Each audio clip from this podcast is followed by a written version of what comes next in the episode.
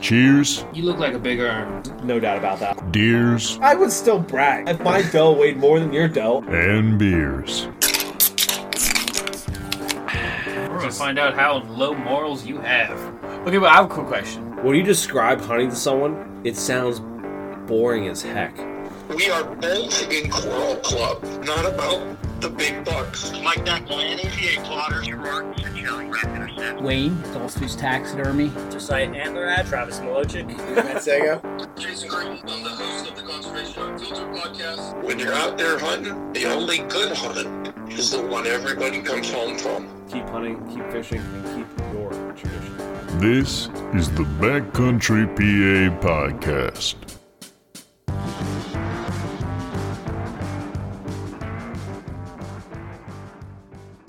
If you want to hear stories about hunting, about fishing, about conservation, about the out, just outdoors in general, if you love being in the outdoors, we love being in the outdoors. We love hearing the stories. We just want to bring that that to life. Honestly, I mean, I remember back when I was a kid and hearing the, the story when my dad came home from hunting. When I was at my grandparents' house, he'd come home and he'd tell the story of what happened that day. People would bring him a buck, would bring him a doe, didn't really matter. There was just a story behind that deer. And that was back when wooden stands were a big thing. I remember when I first started, it was purely wooden stands that I sat in. And that was just because we had private property that we hunted. Now now we're going on the public land, we're hunting public. We just want to hear those stories and share the memories.